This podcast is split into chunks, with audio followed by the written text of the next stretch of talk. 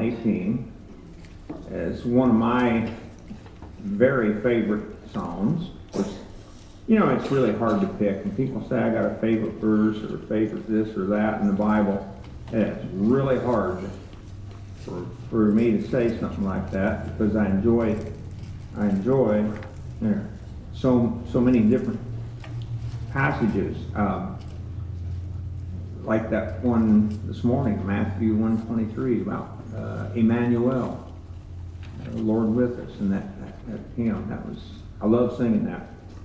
Well, in Psalm 118, I just want to read a, uh, verse uh, 19 and 20 for now. Open to me the gates of righteousness, that I may enter through them and give thanks to the Lord.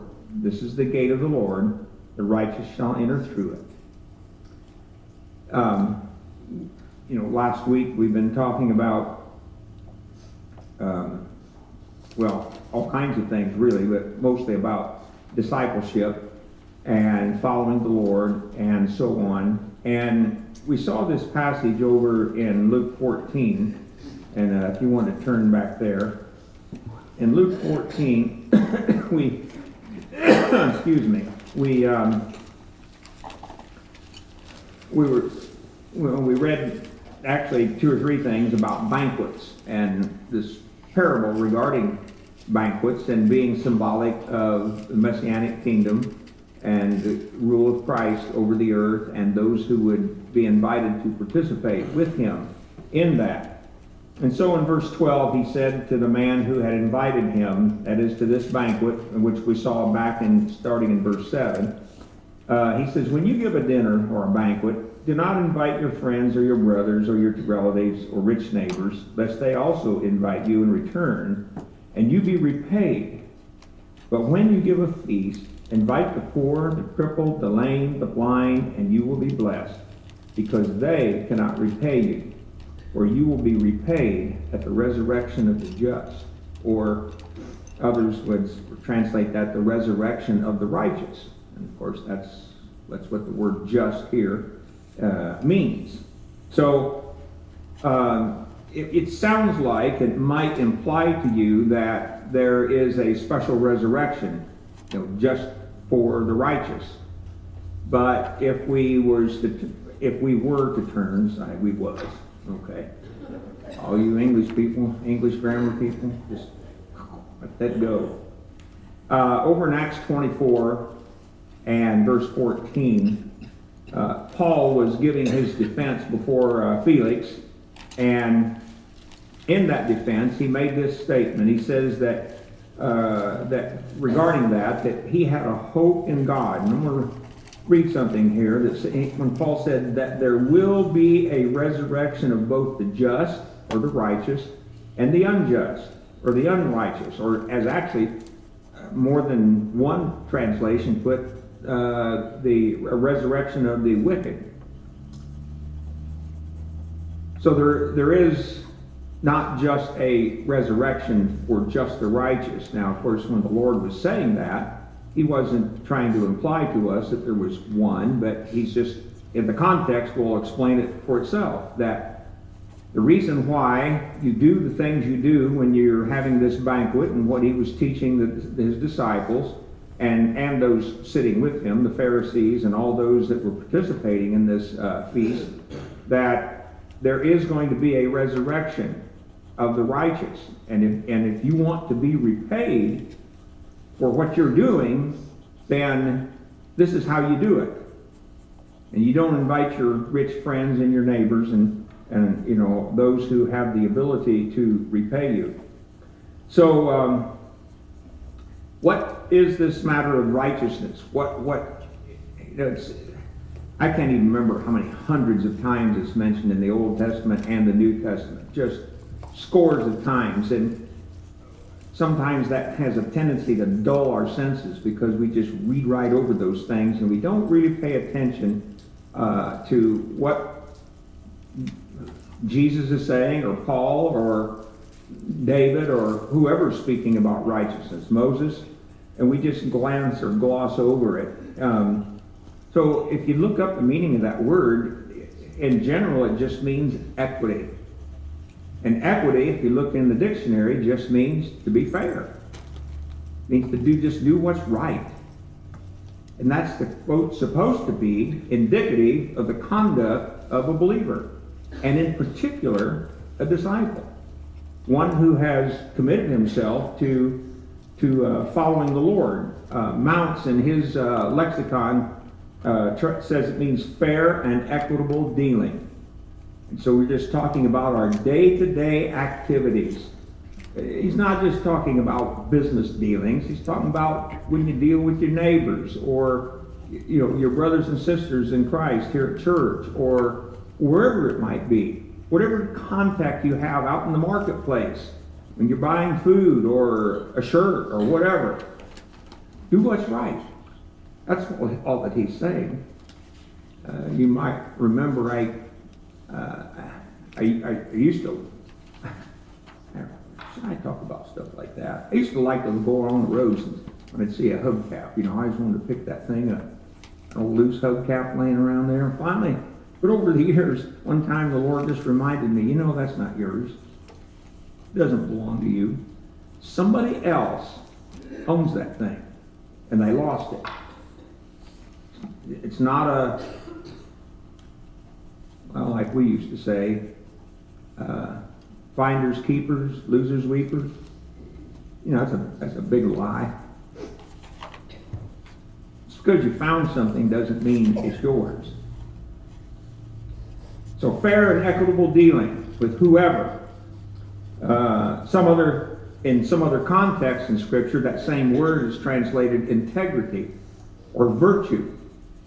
It's talking about our our, our, our moral conduct, our, uh, can't think of the word I want to say, but our, our, our upright standing and how we are seen, not only before God, but for the members of our community and those we interact with on a daily basis. Uh, and, and if you look in also the dictionaries has, it's interesting. He says uh, in the dictionary here, one of the definitions of equity is the quality of being fair or impartial. So think about that. To be impartial. That, that could be a hard thing to do. All of us are bent by persuasiveness, or we want to give in to certain ones because we favor them, or we have emotional feelings towards something, something or someone, and we want to give in to it. You might remember that in, in when God was giving the law to Israel, and he was talking about taking someone to court, he said, You don't you don't pay any attention to whether the guy's rich or whether he's poor. You just do what's right. You act with equity. You deal in justice or righteousness that can be a hard thing to do. Now, something I didn't even know uh, that I had to, uh, I came across this term, chancery. How many have heard about chancery court? Yeah. You know what that is? Me either, Jerry. I didn't know what it was. I had to, had to read the definition. Chancery court. When you go to law against someone and you are ending up in chancery court, sometimes the law is vague. You don't know which way to go. And the judge's job in chancery court is to do what's right, be fair, be equitable. I didn't know that. That's, that's what chancery court is. So the whole idea then eh, of, and, and not every word of righteousness in the New Testament or even the Old Testament for that matter uh, is going to follow along with what we're going to say this morning. But what we're dealing with here is how you and I uh, and how God Himself looks upon us in this matter of righteousness.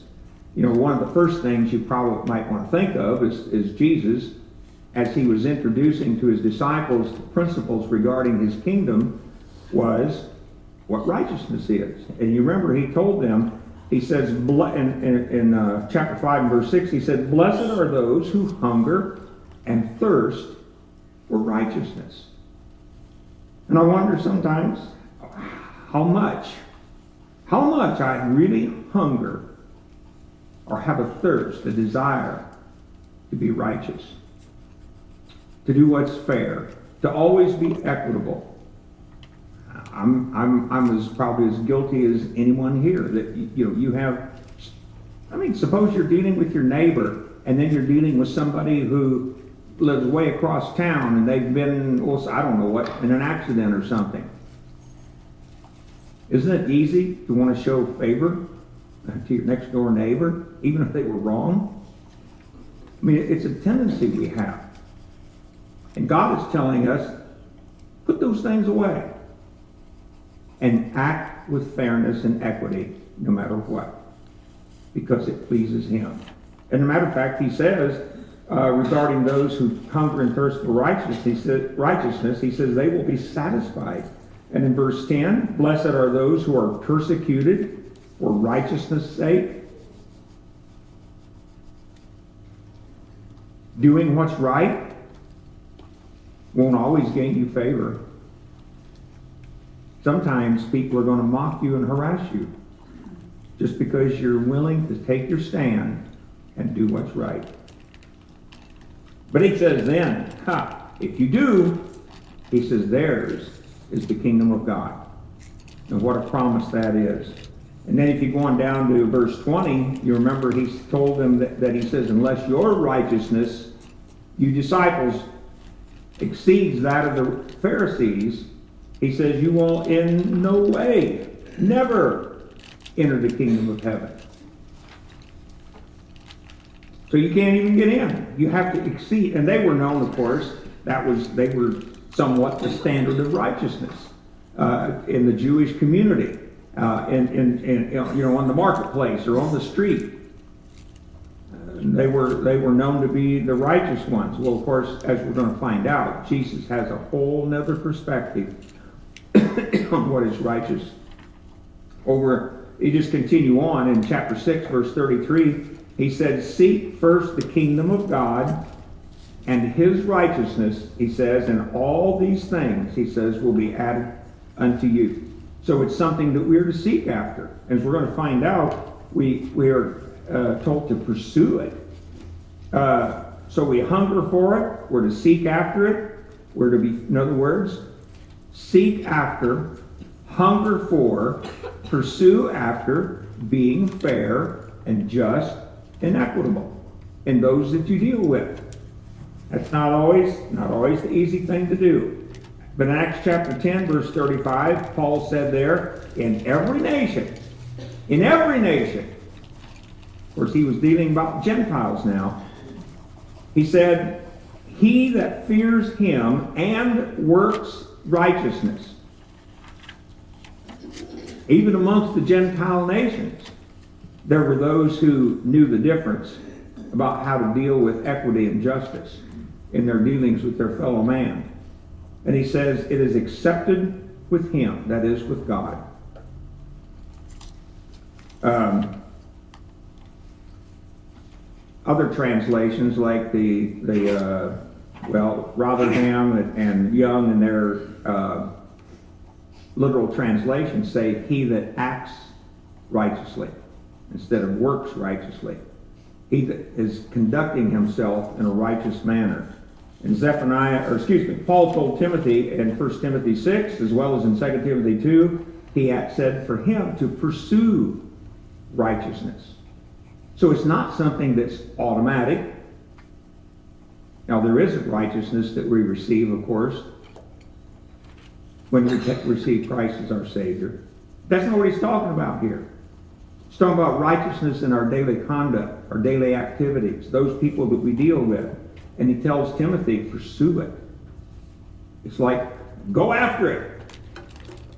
Because this is high on my list of importance.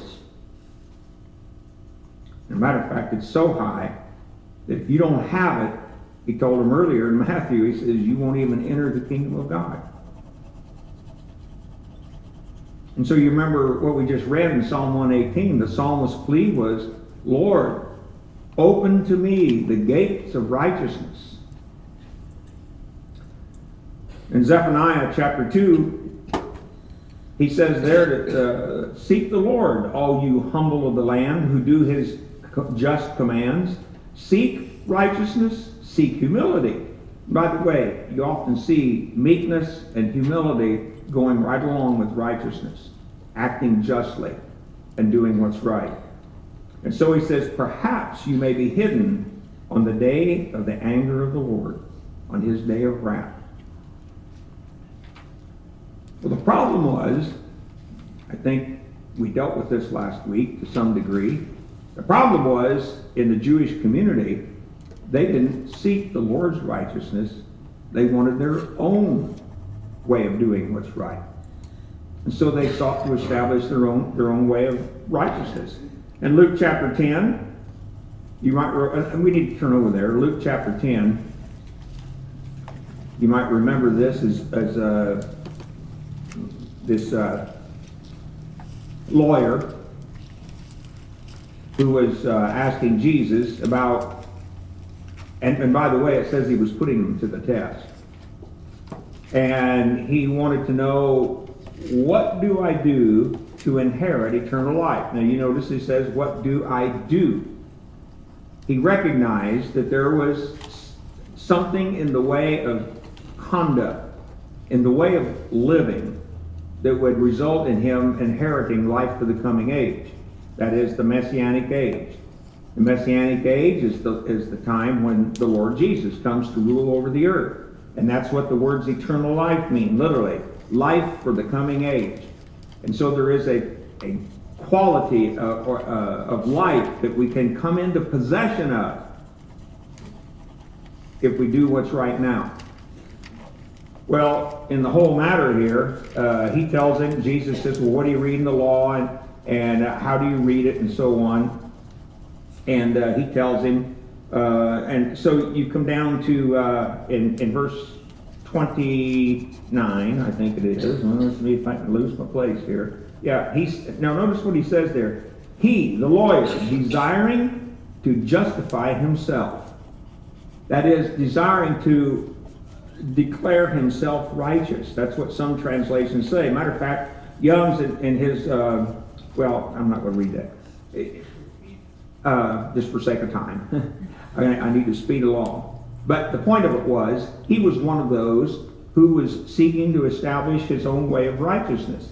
And um, so he gives them this parable about, about the, uh, the Samaritan on the road, you know, and, and uh, who was injured and so on. And down in verse um, um, 30, uh, what is that? 36, he says, Which of these three do you think proved to be a neighbor to the man who fell among the robbers?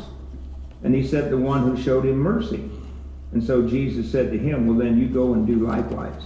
That is to say, if you want to practice righteousness, do, do as those Gentiles, the, the Samaritan, who stopped to take care. Not only did he bind up his wounds, but he spent a little money on them too and he took care of it. If you look at uh, Luke chapter 16, just turn a few pages over. Luke chapter 16 and verse 15.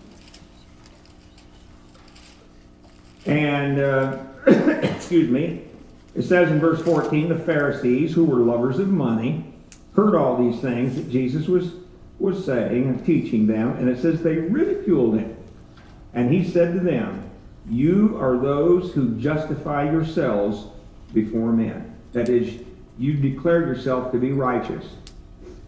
You've set your own standard, and, and now you want everyone else to think, well, I'm the standard of righteousness here. And Jesus was taking them to task for this attitude that they had.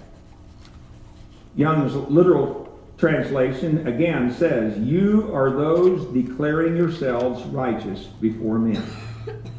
declaring yourselves righteous. And uh, the New Living Translation says it uh, similarly, but I like the way he says it. He says, You like to appear righteous in public. And that's, that's really what the matter was. Out in the public marketplace, on the streets of Jerusalem, or wherever they were, they wanted to appear righteous when they were out in public. They, and it wasn't just to be accepted of those on the streets. It was to show their superiority to them. And that's what Jesus is, in a sense, he's bringing them down a notch. And probably more than a notch. Because of their attitude. In Luke chapter 18, he said the same thing. He told this parable to some who trusted in themselves that they were righteous and treated others with contempt. And that was the whole point. They were holding themselves up to a higher standard than everybody else around them. And uh, if you look down on down to verse 14, he says, I tell you regarding, and of course, well, you know what the passage is here. Um, know, I got to get turned over to it. Uh, the Pharisee, you know, and the publican or the tax collector, and you know, he told him regarding the, the tax collector, he says, I tell you, this man, the tax collector, went down to his house justified, being declared righteous, rather than the other one. For everyone who exalts himself will be humbled, but the one who humbles himself will be exalted. And Young again says the same thing. This one went down declared righteous. Humility. Wouldn't even, wouldn't even so much as, as look up, but just says, beat his breast and said, Lord, be merciful to me, a sinner. Now, I can just assure you, no Pharisee would ever have said that about himself. Sinners were the other people. We were the righteous. Romans chapter 10, Paul said, For being ignorant of the righteousness of God, that is the Jews, he says, and seeking to establish their own righteousness, they did not submit to God's righteousness. So the point of it all was, is that God has a righteous standard. It involves meekness, it involves humility in doing what's right and acting justly. And they were ignorant of that. They, they rejected it. And they determined to establish their own sense, their own idea of righteousness. Now, I want to read an extended passage here. If you turn to Galatians uh, chapter 3. Galatians chapter 3. Because Paul's dealing with this whole matter of God's righteousness. And he tells them there, um, beginning, beginning in uh, verse 1, he says, O foolish Galatians, who has bewitched you? It was before your eyes that Jesus Christ was publicly portrayed as crucified. In other words, I preached the gospel to you, and you believed it, you received it. And let me ask you only this Did you receive the Spirit by the works of the law, or by hearing with faith? Are you so foolish, having begun by the Spirit? Are you now being perfected by the flesh? Exactly what the Pharisees were doing. They sought their own way of righteousness, which was to be perfected by the matter of the flesh, doing all sorts of ritual things, cleansing. Remember the washing of hands? Lord, how come your disciples don't wash their hands? You know, they're rubbing out the grain. What's the deal here? And he chided them, he says, for your tradition, your man made tradition. And so he said, Did you suffer so many things in vain? If indeed it was in vain, does he who supplies the Spirit to you and works miracles among you do so by works of the law or by hearing with faith? And of course, this is the crux of the whole thing. Just as Abraham believed God, and it was counted to him as righteousness. Know then that it is those of faith who are the sons of Abraham. And the scripture, foreseeing that God would justify the Gentiles by faith, preached the gospel beforehand to Abraham, saying, In you shall all the nations be blessed. So then, those who are of faith are blessed along with Abraham, the man of faith. And so what happens then? What, what is this whole idea then? Abraham, the man of faith. Well, Paul goes on to describe the fact that this faith that Abraham had took place before any works. It was before he was circumcised. And so he's telling them, you Galatians, don't you understand that when you exercise faith, you were exercising the same faith as Abraham, apart from works of the law? Well, if that was the case, then why are you going back into? Why are you devolving into these works of the flesh? Why are you, you know, I mean, I mean, you could, I'm just making some things up. You could go on, you know, worshiping God by, you know, having to honor Him on a certain day, or observing a certain festival, or a certain ritual, like washing your hands every time before you eat. I was talking to somebody the other day about this whole thing, and, and, and of course, we were discussing, you know, this idea of uh, habit and ritual and so on. And this is more habit than it is ritual. About, and so I asked him, I said, well, do, you, do we have to pray every time and thank the Lord every time we eat? Do we? Well, of course not. But after being 40 something years as a Christian and being told that, well, we need to thank the Lord, you know, for our food, you know, this sense of guilt comes over you. If I don't pray, if I don't thank the Lord for it. And it's hard to get out of those habits when God hasn't set that standard. Now, it doesn't mean we shouldn't be thankful by any means, but it doesn't mean that we have to stop every single time. Matter of fact, I heard one guy say, Well, I thank the Lord for our food when I'm pushing the gar- grocery cart down the aisle at the grocery store and it's all covered then. Uh, well, I guess that was good enough for good enough for him.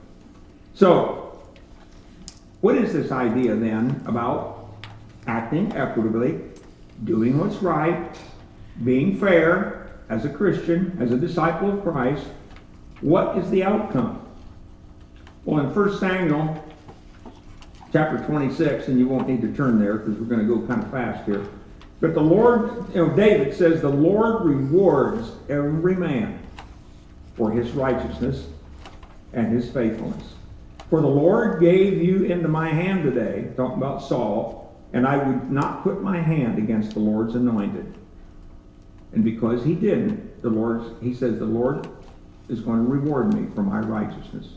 In 2 Samuel, he says essentially the same thing. The Lord dealt with me according to my righteousness According to the cleanness of my hands, he rewarded me.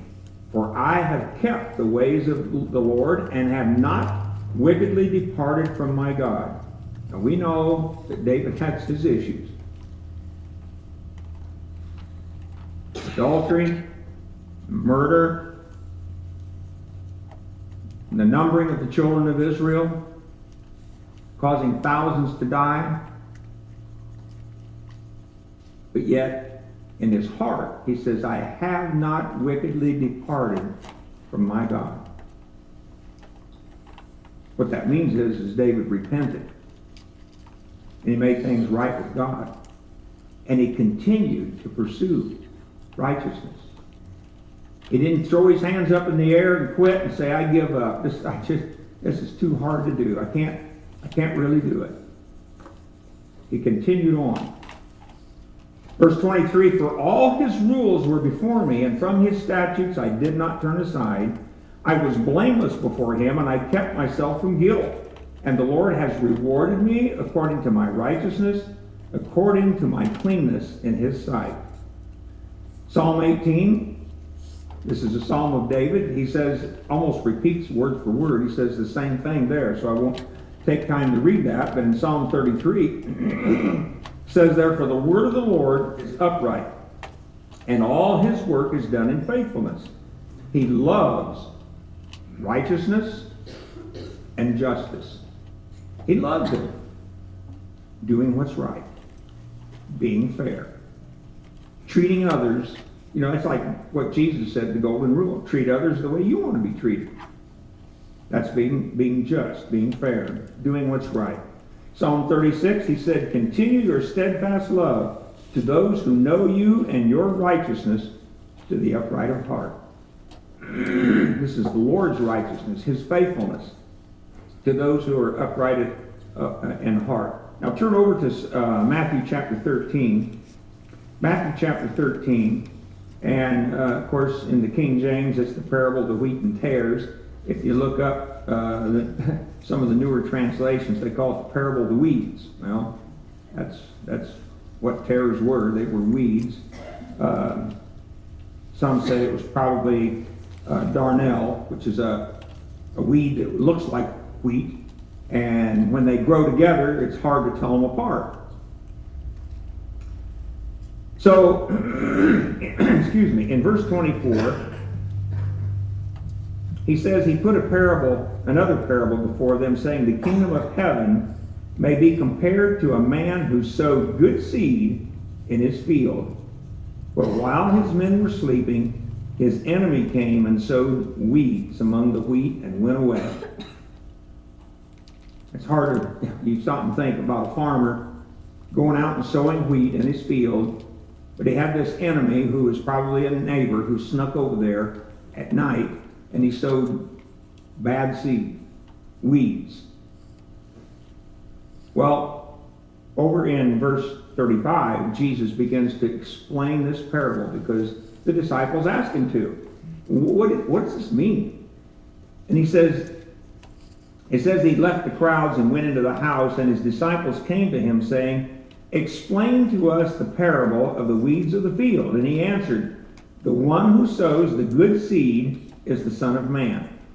So that was Jesus. He sows the good seed, and he says the field is the world. So you try to imagine a wheat field, and that was representation of, of the entire world.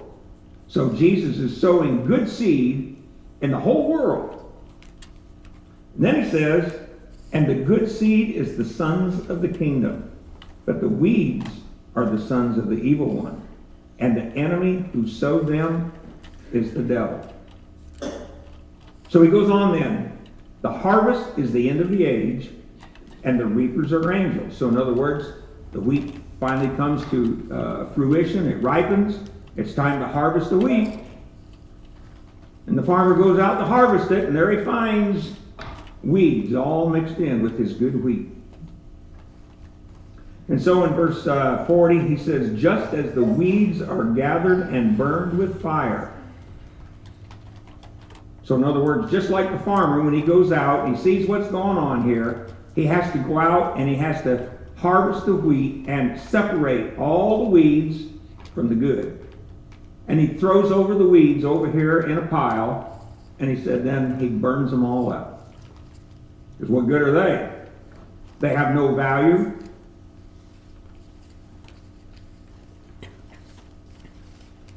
And he says, so will it be at the end of the age. The Son of Man will send his angels, and they will gather out of his kingdom all causes of sin and all lawbreakers, and throw them into the fiery furnace. See, there's judgment is going to come upon those who the devil sowed and tried to corrupt the good seed. And he says, In that place there will be weeping and gnashing of teeth. But notice what he says in verse 43. He says, Then, then the righteous will shine like the sun in the kingdom of their Father. And he who has ears to hear, let him hear.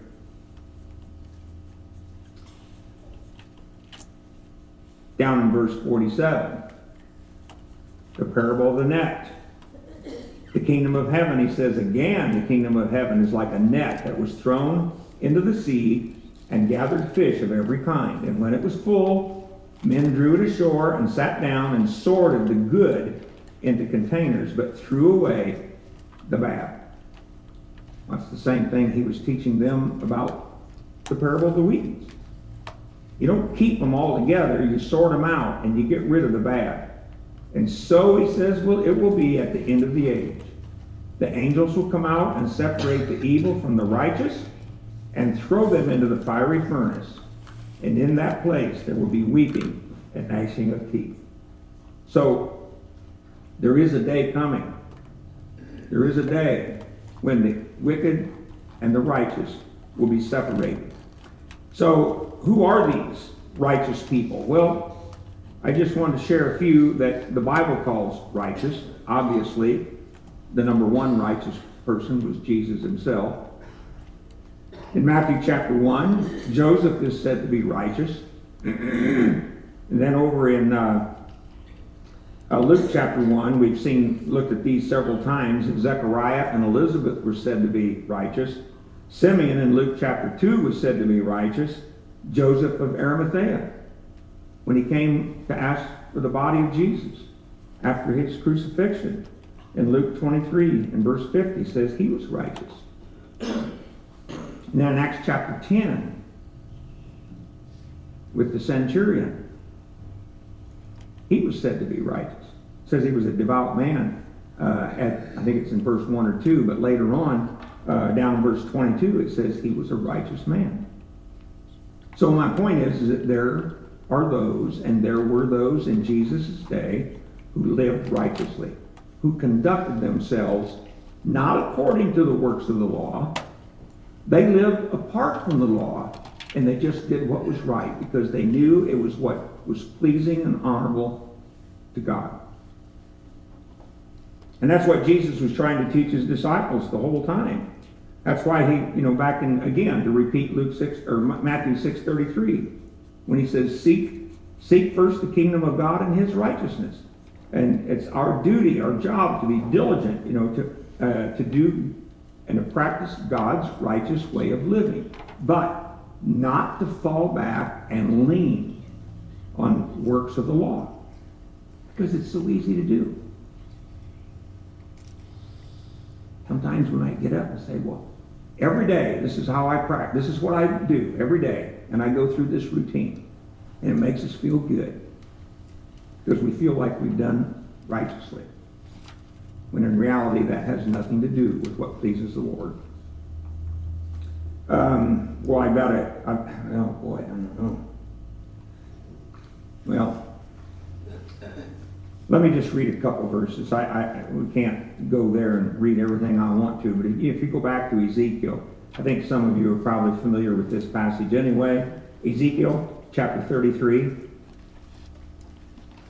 And he's, he's dealing with this matter of righteousness and who God considers to be righteous. You look at verse 12. He says, You son of man, say to the house of Israel, Thus have you said, Surely our transgressions and our sins are upon us, and we rot away because of them. How then can we live? God told them, well, he says, tell Ezekiel, he says, you say to them, as I live, declares the Lord God, I have no pleasure in the death of the wicked, but that the wicked turn from their way and live. That's his great desire. It's just to repent. Stop what you're doing and do what's right. And so he goes on to tell them then, he says, um, turn back, turn back from your evil ways for why will you die, O house of Israel? And he goes on then to delineate this whole thing about the righteous person. He says that the righteousness of the righteous shall not deliver him when he transgresses. If the righteousness of the righteous will not deliver him when he sins or transgresses, the point of it being, you can, you can live a righteous life all you want to. But if you sin and transgress and you don't repent and you die in that condition, you've heard me say this before, that's the condition you're going to meet the Lord in. And he says, You will not live.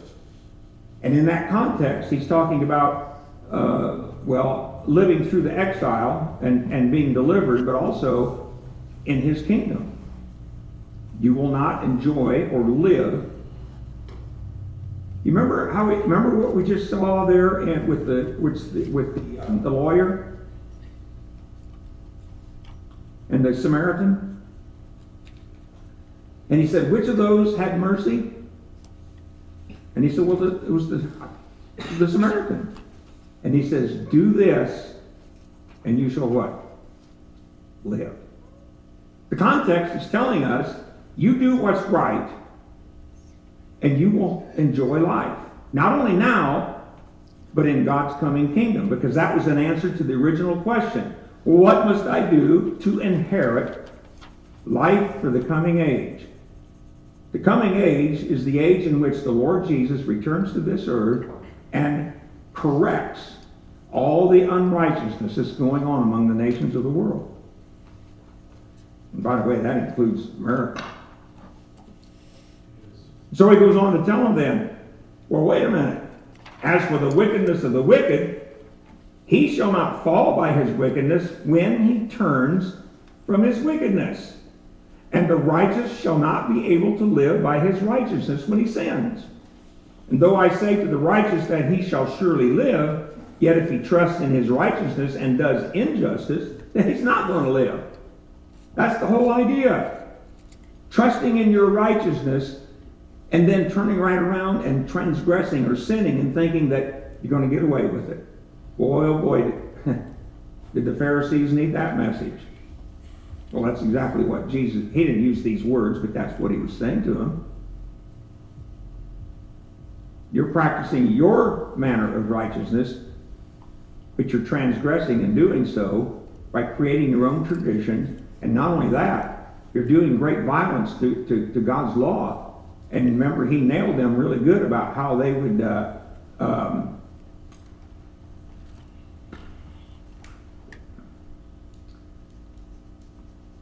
They were taking money from their mom and dad. Remember, and they were in need of they were in need of help. And he said, "What? What the Pharisees tell him? Oh, this is a gift to God. I can't give that to you. I can't help you." And he says, "You're breaking God's commandment by your man-made tradition." And we're all prone to do such things like that. Well, again, going back to Psalm 118. When, when, I'm, excuse me. Did I keep that? I think I didn't print that out. Yeah, so we got to turn there. Psalm, turn to Psalm 118. Because we got this is why we're going to finish up right here. Psalm 118. And we read those verses about the psalmist's plea to God when he says, Open to me the gates of righteousness, that I may enter them through them and give thanks to the to the Lord, to Yahweh. What are the gates of righteousness? Where, where, where are those gates found? Those are the gates to his kingdom. This is the way that you enter in to the Lord's millennial rule, that 1,000 year rule over the earth. Now, watch what he goes on to say, though. He says, This is the gate of the Lord. The righteous shall enter through it. I thank you that you have answered me and have become my salvation. I, I, I, and the stone that the builders rejected in verse 22 has become the cornerstone. That was, of course, the Lord Jesus. This is the Lord's doing. It is marvelous in our eyes. This is the day that the Lord has made. We will rejoice and be glad in it. What is that day? It's probably one of the most misapplied verses in all the Bible. Because we often want to say, well, this you know, today's the day. This is the day. We will rejoice in this day. No. No. The context there about the gates of righteousness tells us that this day that the Lord has made is the millennial day. It's the opening of the day of the Lord. It's when the Lord begins to establish his rule over the earth. That's the day the Lord has made. That's the goal that we're seeking after. And that's why he's the psalmist is making this plea Open to me the gates of righteousness. Peter told us how to do that in 2 Peter. You know, he gave us that nice list of qualities, things that we are, virtues that we are to add to our Christian walk, our Christian life. And he says, You do this, and he says, You will have a rich, abundant welcome into the everlasting kingdom Lord Jesus Christ. Now, a verse that is tough for me, and I, I said I was going to quit with that one, but I, I got, I'm going to make a comment about this verse. Because this is a hard one. When Jesus said, You're going to be judged for every word that comes out of your mouth.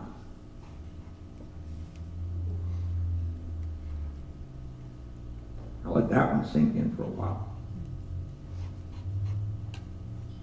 What does that tell us about the way we conduct ourselves at home or in our personal relationships with others or when we're shopping? You know, whatever the case may be, every word. That's so, so convicting to me. But it's also a motivator. And it moves me. I like, it's really hard for you to say, well, I like, I like to feel like I'm like King David, you know? I, I'm not going to quit. I'm not going to give in. I'm going to seek after and pursue righteousness to the day I die. That's my goal. That's my goal. I trust it to be yours as well. Lord, we thank you for your blessings. Thank you for the way you minister to our hearts. God, I pray that your spirit would work in us that manner of righteousness that we need to know and to, and to walk before and conduct ourselves with in order that we might meet you one day at those gates of righteousness. We pray in your most holy name.